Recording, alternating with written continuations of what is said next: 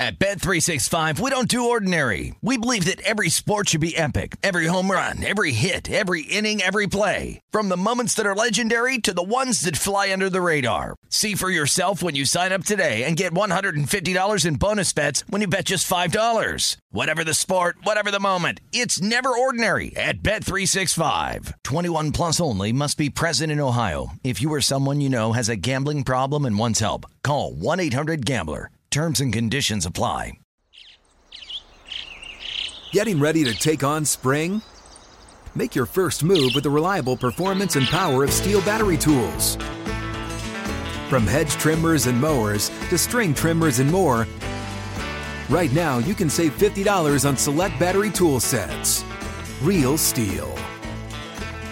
Offer valid on select AK system sets through June 16, 2024. See participating retailer for details.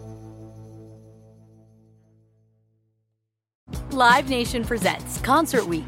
Now through May 14th, get $25 tickets to over 5,000 shows. That's up to 75% off a summer full of your favorite artists like 21 Savage, Alanis Morissette, Cage the Elephant, Celeste Barber, Dierks Bentley, Fade, Hootie and the Blowfish, Janet Jackson, Kidz Bop Kids, Meghan Trainor, Peso Pluma, Sarah McLachlan. Get tickets to more than 5,000 summer shows for just $25. Until now through May 14th. Visit LiveNation.com slash Concert to learn more and plan your summer with Sean Paul, Sum 41, 30 Seconds to Mars, oh, and Two Door Cinema Club.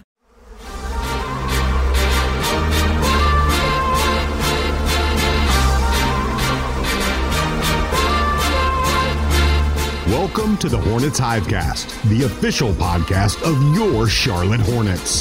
Here's your host, Sam Farber. Welcome to another edition of the Hornets Hivecast, your Hornets podcast with all the notes, quotes, and daily buzz around your favorite NBA team. I'm Sam Farber, and it is a pleasure and a privilege to have you back with us once again on the HHC. It is our off-season series continued, kind of hit the doldrums of the NBA calendar. Free agency madness is come and gone, so is Summer League, so is the draft. We're awaiting training camp, but there's still some newsworthy stories that are making their way to the top of our lists. And so we're going to dive into a couple of those here today on the Hornets Hivecast. Back with me once again, we've got my producer on the Hornets Radio Network, Rob Longo, as well as from Hornets.com, Sam Perley. And gentlemen, today we're going to tackle a couple of topics. One, Miles Bridges does not seem to be getting the respect he deserves from either NBA 2K or NBA.com for his dunking prowess and his uh, recent run has, uh, you know, gotten him high on some lists, but not high enough in my opinion. So we'll talk about that. We'll also talk about the Hornets top play tournament. But first, I want to talk about win totals because uh, many of the experts out there have started to put out their picks for how many wins, not just the Hornets, but each and every team in the NBA are being projected to take home. Hornets have been somewhere in the 36 to 38 range. I feel just like last year, just like the last couple of years, quite frankly, that is a little low. We're going to start there with win totals. I'll toss it to Rob Longo first. Rob, A, what do you think about the uh, experts putting the team in the high 30s essentially? And B, where do you see the team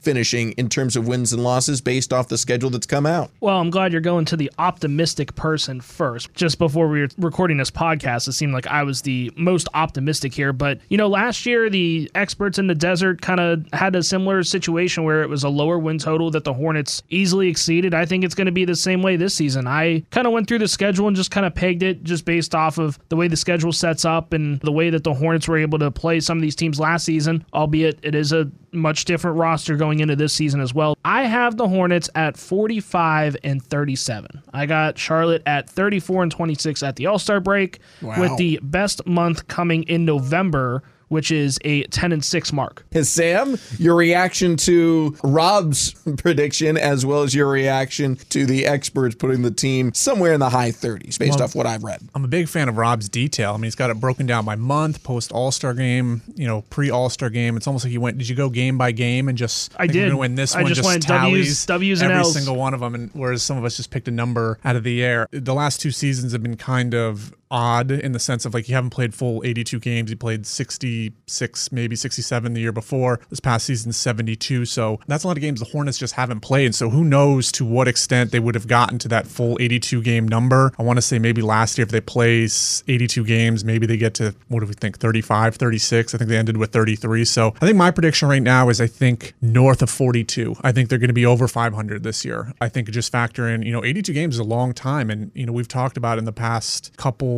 podcasts that the team has gotten younger this year. A lot of these guys, I mean James Bouknight played 15 games last year in college. You know, Kai Jones did not play a lot of games in college. Like it's going to take, I mean playing 82 games, LaMelo Ball did not play 82 games last year, he played 50 something. So I think that a young team, it's going to be challenging, but I think getting north of 40 and getting over 500 and getting into that, you know, five, six, seven seed area, I think is is really realistic and feasible for this team. Yeah, I think, you know, one point you brought up with how young the team is, it makes it very susceptible to injuries because unlike some more experienced rosters who do not have a lot of rookies, if someone gets hurt, it's not that you have someone as good waiting to replace them on the bench. They're, they're just not. That's the nature of the beast. But you do have someone who has likely been in the NBA for four, five, maybe 10 years in the case of some of these really older teams. Now there's the detriment in that and that they're they're older, they're, you know, not exactly on the upswing of their careers, but they do have the experience to come in, step in and hopefully steady the ship. That's something the Hornets are not going to necessarily have. You do have the upside with a lot of these young guys where there are some really talented players, but it's just a big unknown. So to say, hey, if, you know, injuries were to hit the Hornets again in this season at any one point in time, you can just plug in one of the many rookies or second year players who have very limited experience and things should be fine. That's not an assumption most people are going to make. All that being said, I am also higher on the Hornets than most of the experts seem to be. I got them somewhere between 41 and 44 wins as a, as a reasonable, I think, projection. I certainly think it could go higher if they can stay healthy longer and, you know, if they get the right kind of breaks. But where am I comfortable putting it as a guess right now? I'd say in the low 40s is a reasonable range. Now, one kind of add on, Rob kind of triggered this thought in my mind best month and toughest month for the Hornets based off the schedule that's out there. I'll go to Sam first on this one. Sam, what month in the calendar do you see as the Hornets best opportunity to rack up wins and which month is the most difficult? I do believe the back half of the schedule towards March is very home heavy, and that's kind of what it's been. It was it was last year. Um, it just traditionally, for whatever reason, they always seem to be playing a lot of home games in March and the end of April. I want to say eight of the last 13 and something like 25 of the second 42. So not necessarily like the half in the sense of the All Star game, but of the second 42 games of the season, 25 of them are at home. So I think the more times, you know, you get towards the end of the season, you get up to games 70, game 75. I mean, that's when injuries start taking a toll, playing a lot of high intensity games. Particularly, I think there's a lot of Eastern Conference opponents down the stretch. So those are the games you want to have at home. If you can minimize the travel, minimize some of that fatigue, that's where you want to kind of take advantage of, the, of that little string. So I would say maybe March, I think, in the sense of not necessarily the easiest month, but certainly one advantageous if, you know, obviously the ultimate goal is the playoffs. You take advantage of those March games, you know, you can put yourself in a really good position. I see where you're going. I definitely think it's an opportunity. But that said, you look at some of the teams the Hornets are going to host. They're going to host Brooklyn, Boston, Dallas, Atlanta, the Knicks, Utah, Denver. So, yes, they're at home. And in some of those cases, the teams they're playing are going to be on the, the wrong end of a back to back. For me, the, the month I think is most favorable to them just because of the quality opponents there is February. Because, like March, there are some more home games, but you're not necessarily playing Brooklyn and Boston on a back to back. The three times there is a back to back, they all involve either Cleveland or Detroit, who are not expected to be world beaters this year. So I think February, in terms of the win percentage,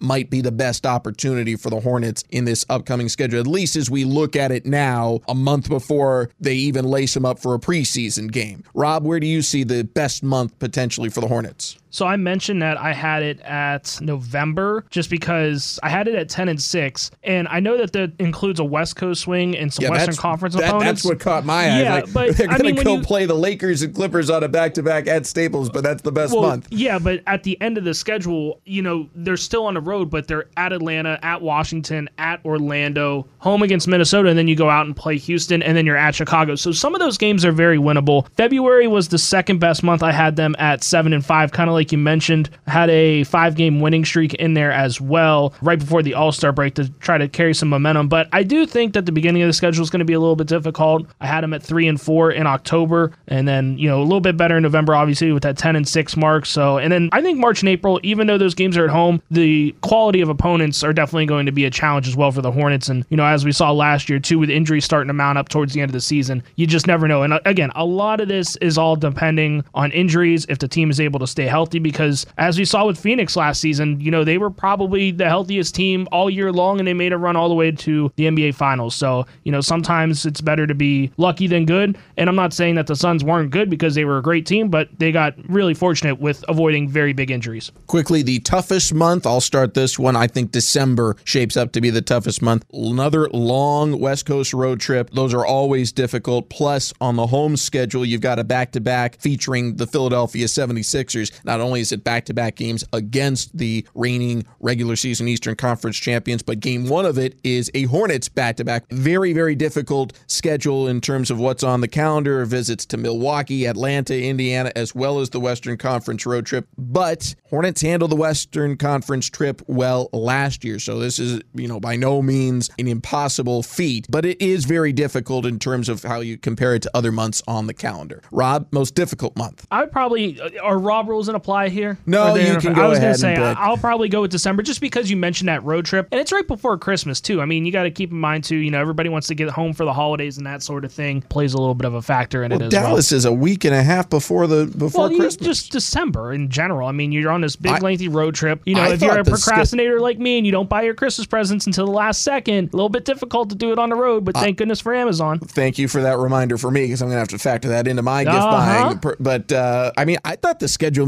were pretty kind in terms of holiday. Hornets are home for Thanksgiving. They're home on Christmas Day. They're home on New Year, New Year's Eve, and New Year's Day. I thought from a holiday perspective, it did well. Now, for me personally, gave me no help with my anniversary, but that's neither here nor there. Sam, most difficult, most challenging month on the calendar. Yeah, I'm, I'm going to have to echo and say December too. Just looking quickly at it, you only have four home games out of it looks like 12 or 13 total games. Two of them are against Philadelphia um, in a row. And then just, it always seems like every time the Hornets go on that Midwest, or sort of that mountain trip, when you go to Portland, you go to Denver, you go to Utah. Obviously, Phoenix is very, very good right now. You're dealing with the changing in altitudes in Denver and Utah. Those have just been really, really hard places for the Hornets to play. It seems like whenever they do their West Coast trips, they do one, which is all the California teams, and they do the other one, which is the Phoenix, Portland's, Denver's, Utah's. And it's just a challenge going to altitude, coming out of altitude. And like that's just, that's a really long one too. But I do think it's interesting that both those West Coast trips are done before Christmas. I think last year, although the season was a little different, they were kind of sandwiched around the All Star break. I think they did one right before the All Star break, and they played three home games here, and then went out back out west, and that was when I think the injuries started to mount. That was I think was the triple LaMelo got hurt. So I'll say December. It's good that Rob is kind of looking out for these guys, making sure they give the alert about the shopping. You have until December 12th, I guess, if you're Hornets, unless you're going to do everything online, and in that case, it's easy. But um, that is a long road trip, and you know, six games is lengthy, especially for any road trip, let alone one to, when you're playing this kind of quality of teams. True. And if anyone has any ideas on what I need to buy as an anniversary gift, since I will be working on my anniversary, I'm not saying when it is, but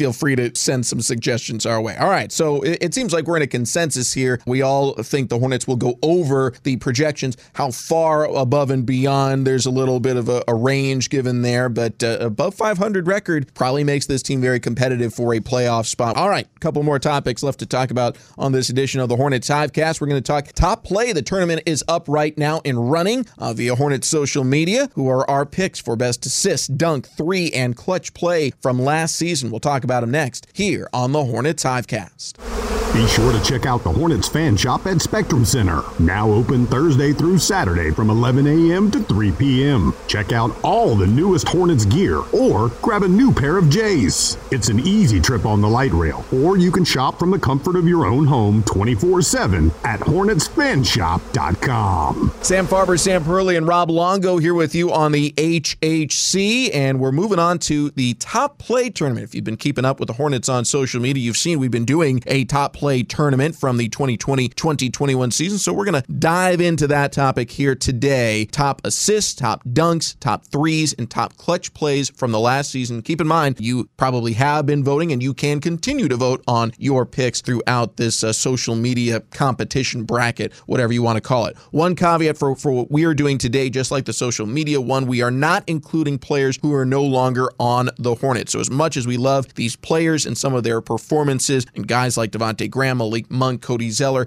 they are not factoring in to our decisions here. So just putting that out there. Let's start with top three from the 2020 2021 season. And I'm going to go to Rob Longo to lead it off. Your top three from last campaign. Well, full disclaimer, too, we predetermined no Rob rules in the segment because we all have a pretty good consensus on one of the topics, which we will get to here in a few seconds. But That's fair. The top three for me personally was LaMelo's spinning three in the corner against the Raptors. First time that we had a fuller hive than we had this season. Ball comes in, LaMelo with the pump fake, spin around, nothing but net. Thomas cuts inside, tries to make a pass, and PJ Washington picks it off behind the back dribble to get free. Washington to the corner for ball. Ball head fakes the three, spin move. Now he'll fire off the deep ball. Got it! Hornets were just absolutely on fire from the three point line in that game. I remember they raced out to this massive lead in the first quarter, and it was just nothing could go wrong for the Hornets. So, you know, just having that LaMelo three in that sequence of three pointers in the entire game is one of my favorite moments from this past season. Sam Perley, best three from last season. The LaMelo spin is actually a nominee, by the way. I'm looking at the list now, so it did make the cut after a couple others got crossed off. My top one is kind of one maybe not necessarily as memorable. About a minute left. May 1st at home against the Detroit Pistons. Terry Rozier, I think shot clock's winding down. Might have been a three point lead, something like that. Pistons player knocks the ball away. Terry goes and has to kind of retrieve from half court, fires up sort of a desperation three pointer from way far out, drains it, and just one of those moments that Terry had so many of this year that no matter, you know, that the Terry time, the clutch time Terry performances, no matter what he's putting up in that final 90 seconds, 60 seconds, it was going to go in. And it was a really, I don't think he necessarily expected it to go in just because it was such a desperation shot. But I think it was one that basically won the team a game that they really needed to have down that last stretch of the season. One on one with Killian Hayes. Drives right side. Up with a right hand runner. Stewart spikes it away. Rozier recovers. One on the shot clock. Lets it fly. Yes! Terry Rozier!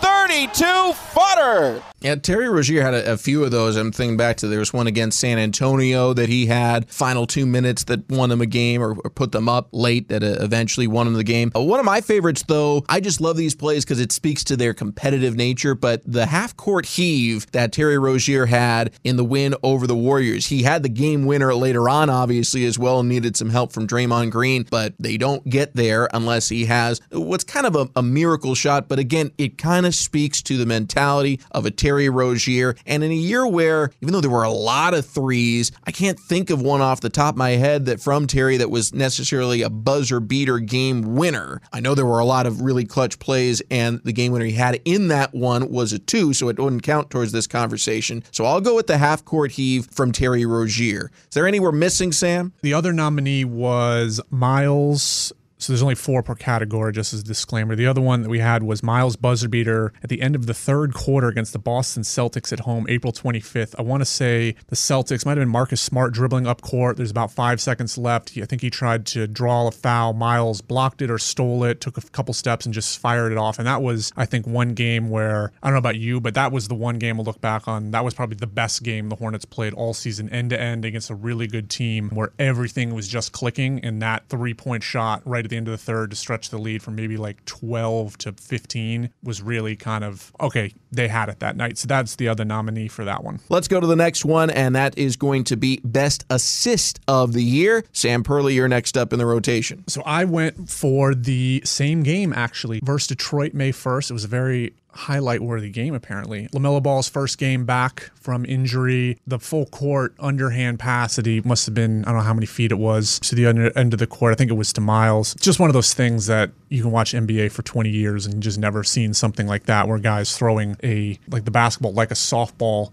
towards the end of the court as an assist and just to kind of see those plays. I mean, you could watch that 20 times and, and still enjoy it every single time. So I think that was my favorite assist of the year. And it was just, I think it was really cool because I know LaMelo had a couple of those this year, but coming back from injury and just to see he still had kind of that same flair, that same spark, I think it was really cool to see in that first game back. Like, oh yeah, he still got that touch. My pick, not as crisp of a pass as that one, but it's just a, a play that really stood out to me. Hornets versus the Sacramento Kings. Hornets ended up pulling away in this one. This is the home version of it. Obviously, the road one was a miraculous finish and incredible game. But the Hornets had been trailing Sacramento most of the fourth quarter, and then Gordon Hayward has a, a tip on the defensive side. Ball ends up with Terry Rozier and airborne. He has to adjust and throw the ball up court for Gordon Hayward, who had just enough of a head start to dunk on top of De'Aaron Fox for a great and one. I'm going to go with that as best assist of the year, although I'm a little disappointed myself that I didn't come up with something with LaMelo Ball because everything that rookie did was so special. But that really seemed to be an iconic play to me. It stands out in my mind. So I'm going to go Terry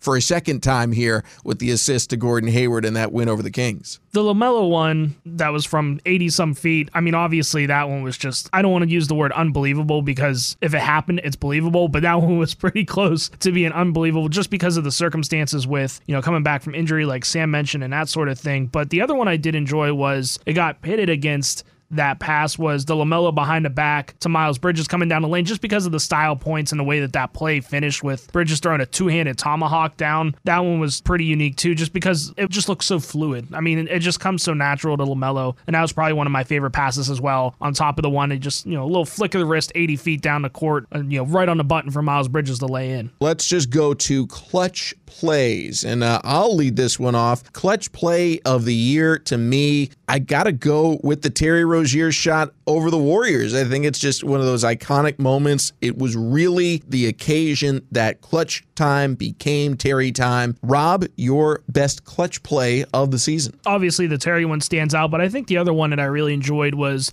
LaMelo Ball late in the season against the Detroit Pistons on the road. It was coming down the stretch. I can't quite remember if the Hornets were up or down, but it was a very it was a one possession game and LaMelo deflected the inbounds, the inbound pass. Lob play, ball, swipes it, steals it to Rozier. Three on one Rozier to McDaniels for the throwdown. Oh, what a look!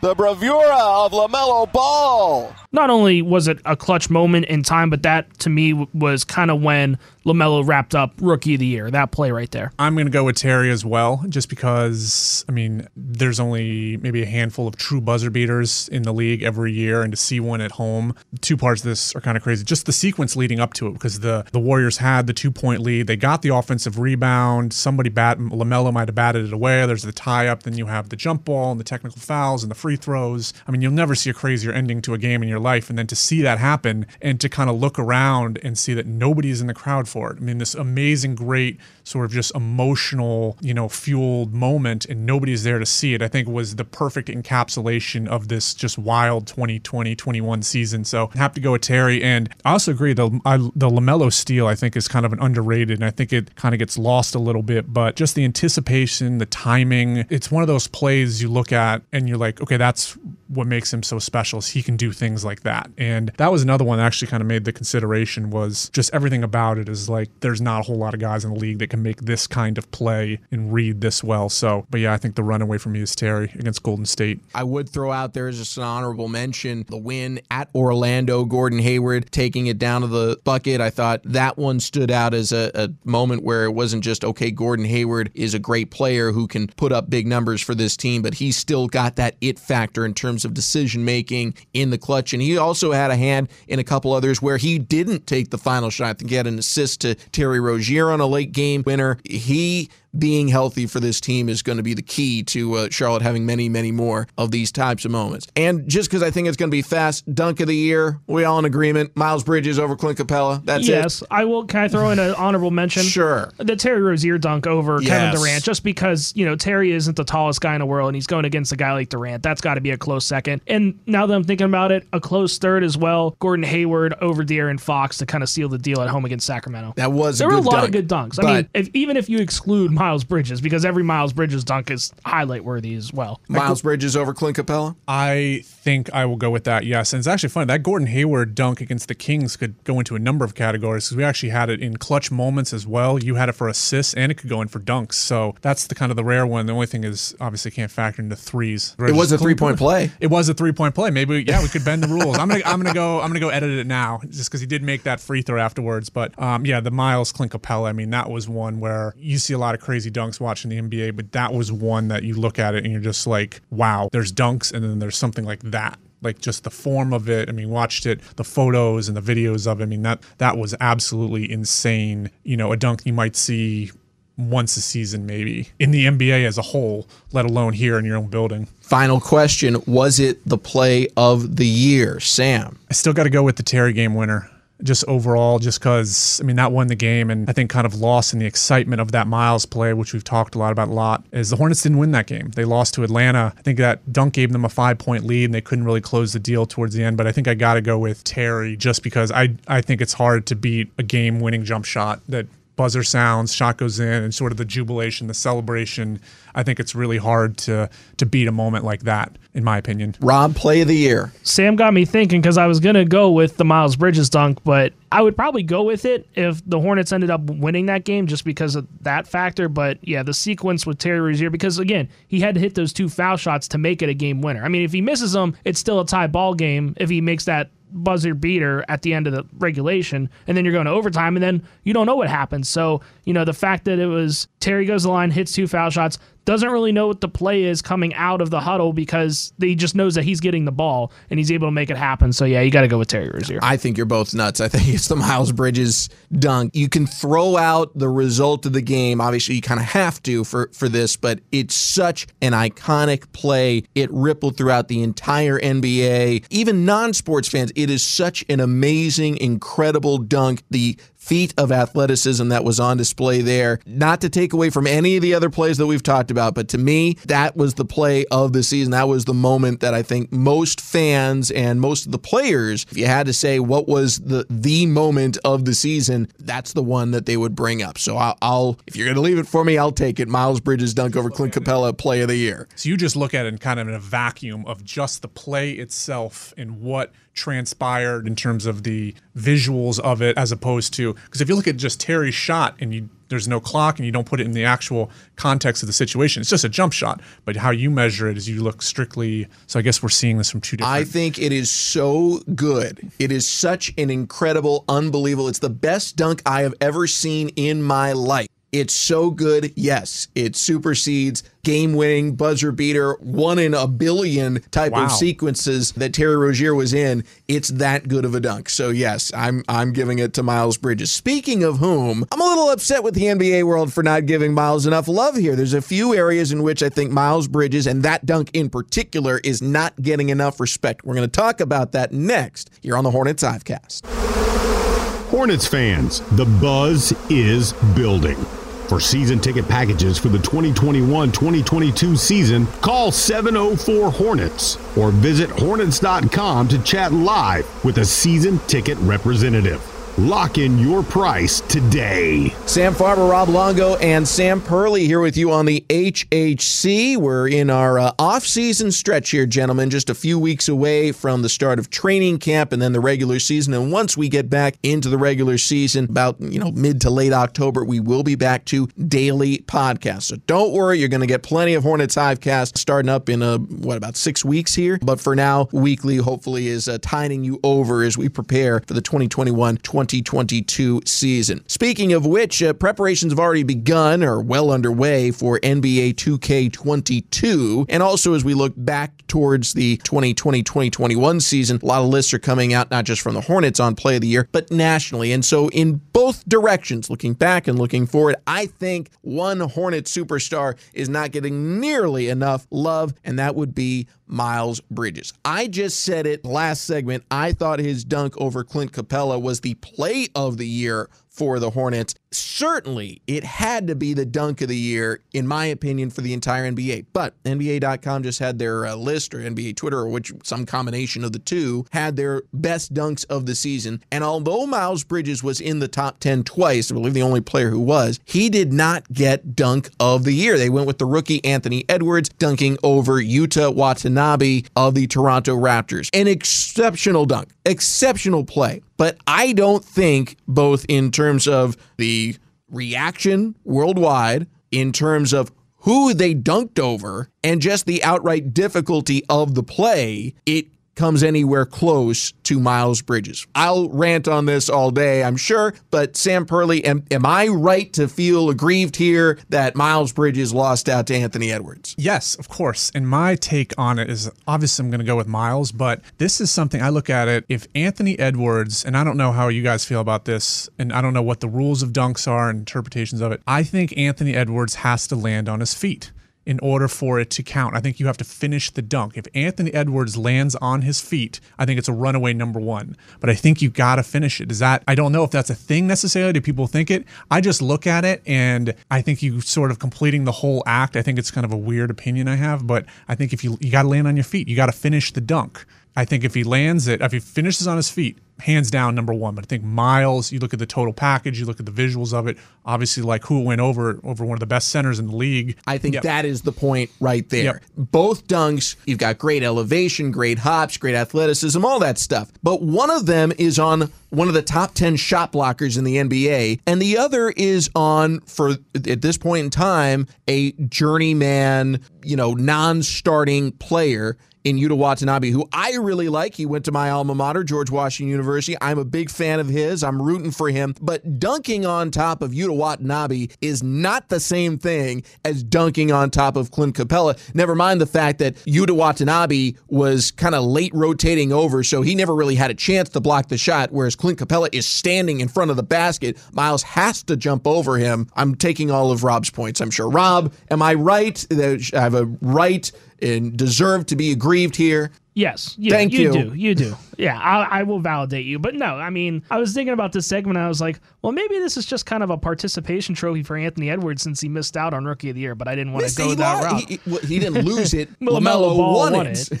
Yeah, LaMelo won it. I didn't want to harp on Anthony Edwards while he was down. But yeah, I mean, because if you're just thinking about the dynamic of the Miles dunk, I mean, that looked like something that you saw on SlamBall back in like the early 2000s, where it was just like, you're going to take off from the three point line and meet him at the rim. And the fact that it was just so even, like you mentioned, and there wasn't any rotation or anything like that, where it was Clint going up saying, I'm stopping you, and Miles say, I don't think so, hold my lunch, and just crams on him. I mean, you know, that's why I think Miles gets dunk of the year or should have dunk of the year in the eyes of the NBA. But again, maybe it's just a participation trophy for Anthony Edwards since, you know, LaMelo swept him in the rookie of the year. Well, looking back, I think uh, there is reason to be upset about the disrespect to Miles Bridges. And looking forward, I feel the same way. NBA 2K comes out with all kinds of different ratings for different player ability categories. They also come out with overall ratings, and it's fun to see where players match up against players from their own country, their own draft class, their own whatever. One stat that stood out to a lot of Hornets fans was the dunk rating and the absence from the top five of one Miles Bridges. I don't think he necessarily has to be number one, although he would get my vote. But the fact that he's not in the top five is quite upsetting. Here is the top five from what we saw from 2K. I don't know if they've updated this since Sam Perley, but Zion Williamson was the best dunk rating at 97. Then two players at 95, Zach LaVine and Aaron Gordon. And then 94s for Derrick Jones Jr. and Ja Morant. I think at the very least, Miles Bridges has to be top four here. Rob, I'll spin it to you first. Where should Miles Bridges have been on the dunk chart? Is it an absolute insult that he's not in the top five? Well, yeah. So I actually did some research on this. So in 2K21, so last year's version, Miles was a 91 dunking. That put him at 14. So he was on par with Giannis and LeBron in terms of the dunk rating that they gave him.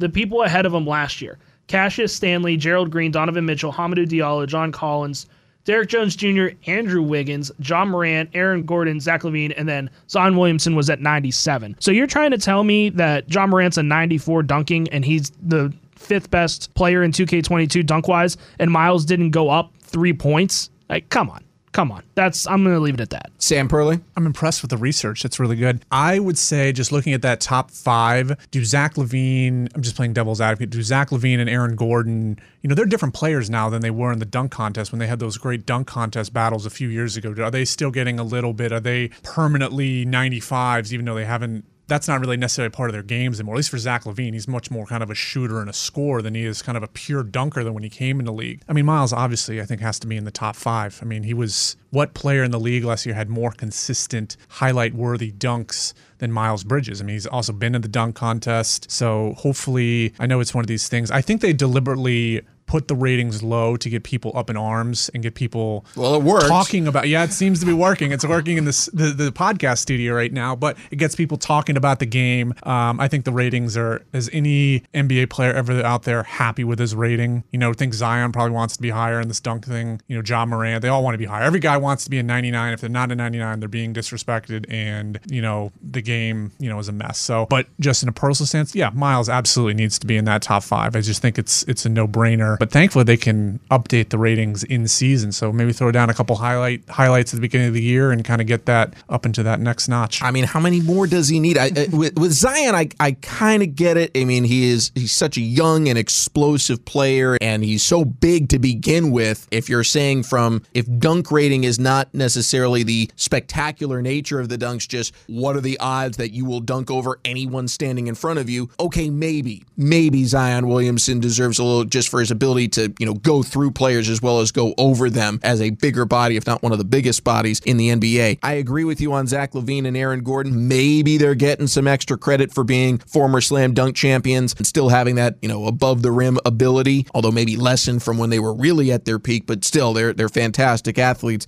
Derrick Jones Jr., he is a former slam dunk champion, so maybe that's giving him the extra credit. And Ja Morant, also very young, also very explosive. Maybe that's giving him extra credit. But for all of them to be rated ahead of Miles Bridges after the year he just put forth, I think is a bit much. But uh, we, we all have teal colored glasses in this building, so maybe that's factoring in as well. If you are aggrieved out there, feel free to chime in. Hit us up at Hornets, at Sam Farber Live, at any of our Twitter handles, and uh, let us know what you think. Where should Miles Bridges have been in the dunk rating for NBA 2K in the future, as well as the dunk rating by NBA.com from last season? And feel free to go to Hornets social media pages to give your votes for top plays as well. We'd love to have you contribute to that. All right, that's going to do it for this edition of the Hornets Hivecast. Look forward to talking to you again next week. We'll see what comments creep into our uh, Twitter feeds and whatnot, and look forward to talking much more Hornets basketball as we build up towards the 2021 2022 season. Tickets are available now. Go to Hornets.com. Regular season is less than 50 days away. Till next time, for Rob Longo and Sam Perley, I'm Sam Farber saying it's been a pleasure and a privilege having you with us, and we'll talk to you next time here the Hornets Hivecast. Thanks for listening to the Hornets Hivecast. For more coverage, visit hornets.com.